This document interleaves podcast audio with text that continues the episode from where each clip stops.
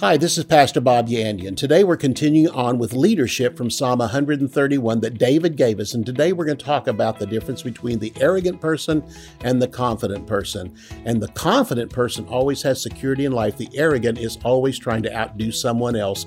We'll talk about it from the Word of God, how that you can grow in your confidence in yourself from the Word of God. For more than 40 years, Bob Yandian has been an expositor of the Bible, making seemingly complicated doctrine easy to understand. Grab your Bible and study the Word of God with Bob Yandian. Hello and welcome again to Student of the Word with Pastor Bob Yandian. I began a series yesterday on leadership secrets of David from my book called Leadership Secrets of David the King, of which the announcer will come on at halftime and tell you how you can have a copy of this for yourself. And really, this is leadership in all areas. But what I'm really focusing in on this one is leadership in the church, because David was the king of a nation, much like a pastor leads his congregation, and David's uh, nation was the nation of Israel. So therefore, therefore, a true leader of Israel had to be spiritual. And so, David, applying these things into our life, brings us back to no matter. This can apply to business, it can apply to home, that's for sure. But really, our greatest leadership is when we bring people to Jesus Christ in our life. Or once they are brought to Jesus Christ, then we help disciple them. That's where you take, you know, a class in church. You know, you might have uh, children. You might, uh, you know, you might help in the nursery with children, or then later on you might, you know, work with those in in uh, junior high, high school, whatever it may be. And in each case, you're helping to mature a person in the things of God, and that has has eternal benefits. And so, you know, your kids can turn out great in life and it brings contentment to you. But unless it's the spiritual things of life, there's no real rewards in heaven except for those things you did spiritually. And so we're talking about the spiritual leadership, which again primarily comes back to operating out of the church. You have spiritual things in your own life and should. And uh, your spiritual guidance should come to help uh, lead people to Jesus, help disciple them. But really, we're talking about those who have full time positions in this and this is what David did. So we're applying this to the local church. And so yesterday we talked again about that uh, promotion comes by degrees. And whether that's the spiritual life or the natural life, and maturity comes in the same way. And maturity is attached to leadership principles. Psalm 131 is what we're talking about. So let's take a look at it. It's only got three verses to it, very short. In fact, when I was uh, in uh, church and we had a youth group, they used to ask us to memorize a chapter of the Bible a week. Then we would come back and we would quote it. And so, you know, I would always look for the shortest verses possible, the shortest ones possible. And the Psalms of Ascents or the Psalms of Degrees of David were usually pretty short. Some are long, but they were some of the shortest in the Word of God. So this is one of my favorites, Psalm 131. Let's take a look at it, verses 1 through 3. And David says, a song of ascents or a song of degrees. This is gradual, again, climbing, a song of ascents of David. Lord, my heart is not haughty, nor my eyes lofty, neither do I exercise myself in great matters or in things too high or too difficult for me. Surely I have behaved and quieted myself as a child that is weaned of his mother. My soul is even as a weaned child. Let Israel hope in the Lord from this time on and forever. This today would be the body of Christ. This today would be the local church that we're also talking about here. Numbers of things in your spiritual life. But again, it comes back to leadership over God's people. Let Israel hope in the Lord from this time on and forever. So uh, David is promoting himself here and telling himself here about him being a king of kings, that God has caused the promotion to come. And we again pointed out yesterday that promotion comes by degrees, one, to- one at a time. David came through two rebellions by the time he got to this and one was with his son who tried to overthrow him. The other was with a man within his own organization called Ziba. And Ziba became jealous of a man named Mephibosheth, who was uh, actually the grandson of Saul and survived the uh, overthrow of Saul and the killing of all the family, but Mephibosheth was the one that was left over. And Ziba, who had been the servant of Saul, uh, secretly behind the scenes was trying to win over part of the kingdom for himself because he thought he had earned it. But again, David had taken it by the direction of the Lord. So Ziba became jealous of Mephibosheth, who was found to be the leftover of the family. And because he was crippled, yet David looked past him being crippled and looked at him strictly as an heir to the kingdom and worked with Mephibosheth and gave him part of the rulership of his kingdom. And so Ziba was one that tried it through trickery, and Mephibosheth was one who tried it through grace. And grace always promoted him, and Mephibosheth was thankful at every step of the way. And Ziba kept working behind the scenes, and though Ziba won something in the end, he really lost. Though Mephibosheth lost, it seemed like part of the inheritance because Ziba took it. He didn't lose, he won. The successes of a loser are temporary, but the losses of a winner are also temporary. I want to say that again. The successes of a loser are temporary, but the losses of a winner are also temporary. David came through two rebellions at one time.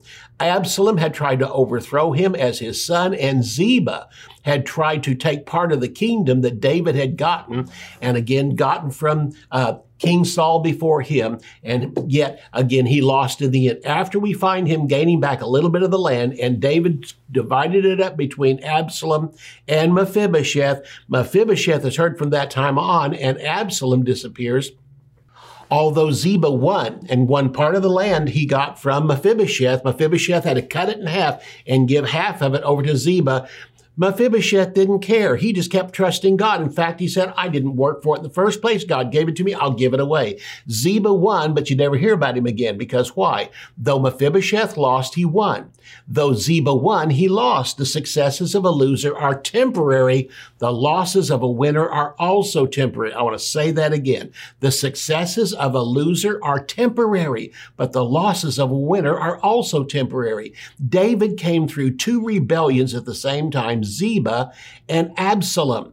Absalom tried to overthrow him and he lost and died. Ziba tried to come in and take over. And David, although he was taken for a moment by Ziba and did something wrong by giving him property, later on regretted it, but it came back in the end. You don't hear about Ziba after that. Galatians chapter 6 and verse 9 says this We should not become weary in well doing. Notice it doesn't say don't become weary in sinning. You can get tired of just doing things right. It says in due season we will reap, even if we don't faint. What it's simply saying is if you keep doing well and keep doing well, and sometimes you get tired of it because you don't see any progress. Am I ever going to reach a point where I'll get promoted in life? The answer is yes, but don't look to your promotion. Just look to the well doing you're doing now and ask yourself a question. If I have to do this for the rest of my life, will I be pleased? Yes, I'm pleased because God is pleased. It doesn't take my pleasure to make me happy. It takes God's pleasure. As long as God is looking at me, God will promote me in due season. It says in due season, we will reap if we don't faint or give up. Winning and losing are heart issues. It's not effort you put into it. It's the attitude behind it. Psalm 34 and verse 19 says, many are the afflictions of the righteous, but the Lord will deliver him out of them all. Proverbs 24 and verse 16 says, a just man falls seven times and rises up again, but the wicked will fall into times of calamity from now on. It simply saying the attitude of your heart is what causes you to bounce back in the midst of evil times. And we've all gone through evil times. We've all gone through times where things didn't work out the way we wanted to. Man, the years I pastored, there were certain things I wanted to work out a certain way, and it didn't. Sometimes it actually fell apart. I realized something. It looked good. I thought it would work. I've done this before. Why can't we do it again? But God was in it the first time. He wasn't in it the next time. And I assumed that if it worked it'll work again. Every time you come to a situation, even if you've done it before, pray because it may look like the same type of situation, but there's always different circumstances behind it, different people behind it, and how you treat them, how you hear from God is very important. We always like to make life a pattern. And we look for these patterns that have happened before. And how did we work out at this one? Oh, it happened this way. I mean, it's kind of like when you have a financial need and you walk out one day after praying, open up your mailbox and there's a check inside in an envelope for say $10,000. You go, oh, wow, look at that. You know what happens now every time the mail comes? You're opening it up and looking for another one.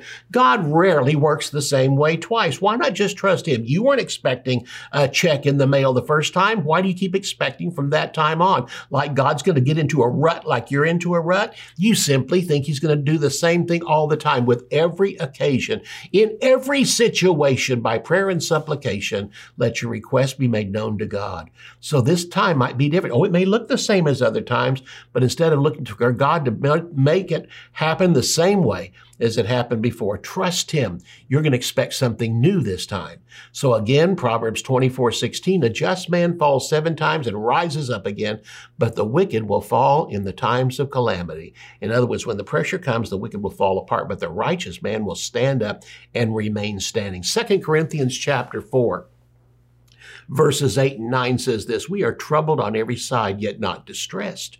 We're perplexed, but not in despair, persecuted, but not forsaken, cast down, but not destroyed. In the psalm that we are looking at, Psalm 133, there are four leadership principles that come from the heart, and these are to be developed. Again, they come slowly. The first one is freedom from arrogance. We're going to talk about this one in the second half of this broadcast. Freedom from arrogance. Arrogance is your enemy. Thinking you can do it, thinking you can do it to promote yourself, thinking you don't need God, you don't need people, you have it all within yourself is stupid.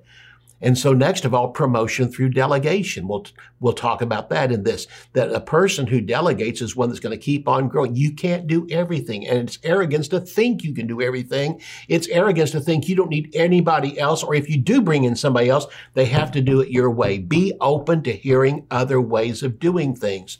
The third thing is conquering your temper. And David had a real temper. Now, the Bible does say he was redheaded. Whether that goes along with it or not, I don't know. But even if you're redheaded, you can control it.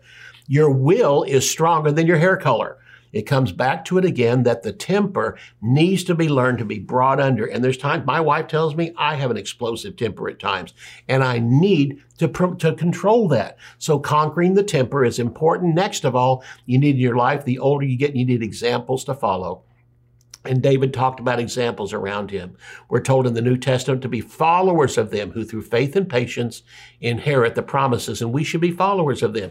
You should have natural heroes, I mean, military people, presidents of our country, all this, business leaders to follow after. But more than that, greatly more than that, you need spiritual examples to follow. Those who were examples in the Word of God, the Moses and the Davids and the Solomons and the and Jesus himself and the disciples that surrounded him, and especially Paul in the New Testament we have examples to look at. Not only listen to what they taught, but watch their lifestyle.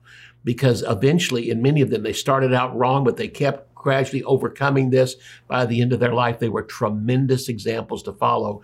And God would love for you to one day, if He doesn't come back, leave this earth and go to heaven, but you'll leave behind you a testimony you leave behind your leadership principles that people can look to, and then they will use you among those other leaders that are out there. Not that you tried to, you just followed God and one day found yourself an example to others. We'll see you right after the break. Godly promotion seems always to come in steps. Slow growth allows us to learn valuable lessons on the way up, so once we reach the top, we can stay there and truly enjoy the benefits of success. It took many years from the time that David was anointed king until he became king of Israel. Those who advance too quickly because of their own efforts and talents often find the descent quicker than the ascent. Pastor Bob Yandian has based this book, Leadership Secrets of David the King, on Psalm 131, which reveals the secrets of David's successful leadership that he learned while ruling as king over Israel. To order The Leadership Secrets of David the King, visit our website at bobyandian.com. This newly revised and expanded handbook is packed with biblical wisdom and practical guidance from the pastoral trenches. It will help to equip and encourage you in your ministry. Bobby Yandian, a veteran pastor of more than 30 years, provides answers to common questions relating to your everyday pastoral duties and personal life. Bob covers topics such as the First Pastors Conference in Acts 20, passion versus calling, daily schedules, living a balanced life, wolves after your sheep, the glorious church. Pastors need pastors. Whose flock do you pastor? Spiritual workaholics. Family before ministry. The pastor's heart and the bond of peace.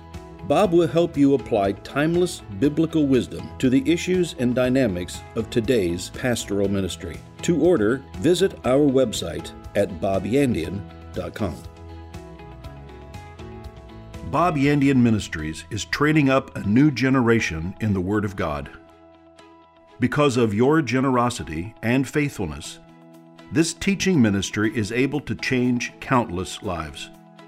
You will never know until you get to heaven how many people received Jesus, were filled with the Holy Spirit, healed, or found God's will for their life through your support and prayers. If you would like to become a partner with Bob Yandian, visit our website at bobyandian.com and click on Partnership. Getting back to our program today, I'm going to enter in right now in this second half of the broadcast into, into arrogance. We're going to talk about it. We're going to talk about how to be free from it. What is arrogance? We'll pin it down. And literally, for those of you who have a call to the ministry and uh, especially to pastoring, or those of you who are already a pastor, I have a book called God's Word to Pastors. Everything I have taught on pastoring, I mean, to the areas of church government, to also how to run the church, also to how to trust in people, also what to look for in people is all brought out in this book. And uh, even though we're offering Leadership Secrets of David the King, when you do order that book, why don't you go to my website and look up this particular book and you'll be blessed by it. Ministers, I've had so many testimonies from this book through the years. It's almost like they said it becomes the Bible of pastoring. Now I realize everything in here comes from the Bible, but I simply took it all from the Word of God, Old and New Testament, put it together and made one on the leadership of the church. So that should be a great blessing to you. And again, you heard at halftime, they talked about my book on leadership secrets of David the King, Psalm 131. You'll be blessed by it. Let's talk about arrogance. What is arrogance? Let's define it. Arrogance is exaggerated self esteem. What do I mean by that? Self esteem is important. The Bible is filled with things about self esteem that you should love yourself and love what God has done for you. But you have to understand something. Arrogance simply puts God out of the situation, says, I did it myself. I mean, I went to high school with a young man. He was telling us back then, in high school. He said, My dad is an attorney. My dad is a wealthy attorney. He said, My dad is a self educated man. My father is a self made person. And I mean, we all went, Ooh, things like that. And one day I thought about that. I was long out of high school and I thought about him and I thought, There's no such thing as a self made person. You didn't birth yourself. You didn't change your own diapers. You didn't feed yourself. You didn't clothe yourself. I mean, we go down the list of things. You had people help you all along the way your mom, your dad, your elder brothers, elder sisters, your teachers in kindergarten, first grade, all the way through elementary, junior high, high school, college. And a good person looks back and credits and says thank you to people who have helped them the same way it is in the Christian life. Without the word of God, we are nobodies. Without the leadership of the people of the Old Testament, we're nobodies. Without the leadership of the New Testament, same thing. We are not self-educated. We are not self-made. So self-esteem is important in the Christian life, but arrogance is exaggerated self-esteem. It's okay to look at yourself and pat yourself on the back and say, Bob, God has made something out of you. The leadership you've had around you have trained you to help you become what you are today. And the same thing is true with you. Romans 12, 3 says this, I say, through the grace given to me to everyone who is among you not to think of himself more highly than he ought to think. Notice he didn't say it's wrong to think of yourself highly. It's wrong to think of yourself more highly than you ought to think. That is what arrogance is. Luke chapter 10 and verse 27. Jesus answered and said, You shall love the Lord your God with all your heart, with all your soul, with all your strength, with all your mind, and your neighbor as yourself. Notice this. Not only are you to love yourself, but a person who is not uh, arrogant also loves his neighbor as much as he loves himself. So it's all right to love yourself and what God has done for you, but you also love the Lord your God and then your neighbor as much as you love yourself. Love puts everybody on your level, but arrogance puts you above everybody else. Arrogance is the source of the original sin of Satan and all of your own personal sins. Isaiah chapter 14 verses 12 through 14 says this, speaking of where arrogance began.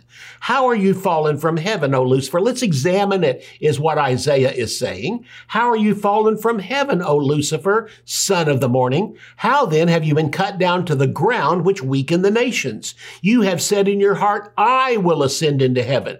I will exalt my throne above the stars of God. I will sit on the mountain of the congregation in the sides of the north. I will ascend above the heights of the clouds, and I will be like the Most High God. Five I's are in this verse of scripture. I will, I will, I will, I will, I will. 2 Timothy chapter 3 verses 1 and 2 says, Know this also, in the last days perilous times will come. How are the perilous times going to come? For men shall be lovers of their own selves, covetous, boasters, proud, on and on from there. What's he saying in these verses of scripture? You know what's going to be a mark of the end times? Extreme arrogance. Everything revolves around you and what you want. And the world is here to serve you. And what this verse is simply saying is everybody doing this is going to cause the world to fall apart. There won't be any love of anybody else. In other words, instead of me finding out what you want and then helping you, no, no, no, I'm looking for you to help me in everything. And I need you to basically become a servant of mine. So in the last days, men will be lovers of themselves. And listen, Notice that starts it in verse 2. Men will be lovers of their own selves. And then after that, everything that is mentioned is an offspring of arrogance. Proverbs 16, 18. Pride precedes destruction, and before a fall, arrogance of spirit prevails. Wow. I mean, that's pretty clear cut. God is simply saying here it's the cause of everything in life. It's what causes things to fall apart. And proud people always are looking for ways where they can work themselves around other people. We'll talk about that here in just a moment. Proverbs chapter 6, verses 16 through 19. These six things the Lord hates. Seven are an abomination to him. Notice what starts off the list a proud look. Above everything else, from everything else this time on, after when we talk about these seven things, the first one's going to be a proud look, and everything revolves around pride toward yourself or arrogance. So a proud look. Next of all, a lying tongue. Why will you tell lies? Because it makes you look better. And since you are the, the God of your life, then lying should be okay. So a proud look. Next of all, a lying tongue. Next of all, hands that shed innocent blood. Notice it's not wrong to kill somebody. It's wrong to kill innocent people. There's times when killing in the Bible is okay. But notice this, it says hands that shed innocent blood a heart that devises wicked imaginations. All you think about is how you can better yourself, even if you have to step on other people's feet that are swift in running to mischief. So here, all you can think about is just getting into trouble, getting things in trouble, but everything is for your benefit and even breaking the law. A false witness witnesses speak lies and he who sows discord among brethren. Here we have it coming right into the church. And it says here in this verse of scripture that, you know, these six things the Lord hates, seven are an abomination to him. When it talks about he who sows discord among brethren, it's talking about some of these things can be done by Christians. You mean there's arrogant Christians? Absolutely.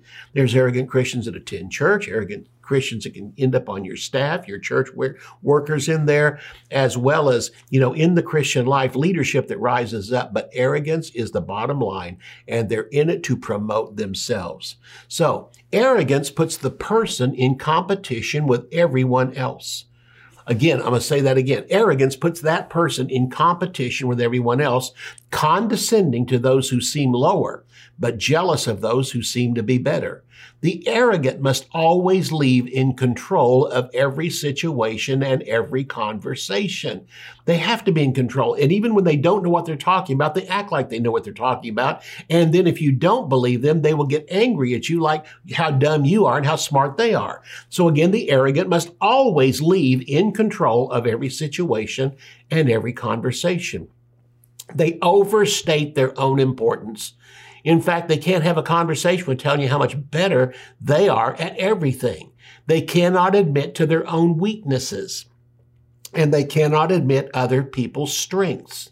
They can tell everyone how to be better, and yet they themselves cannot be taught.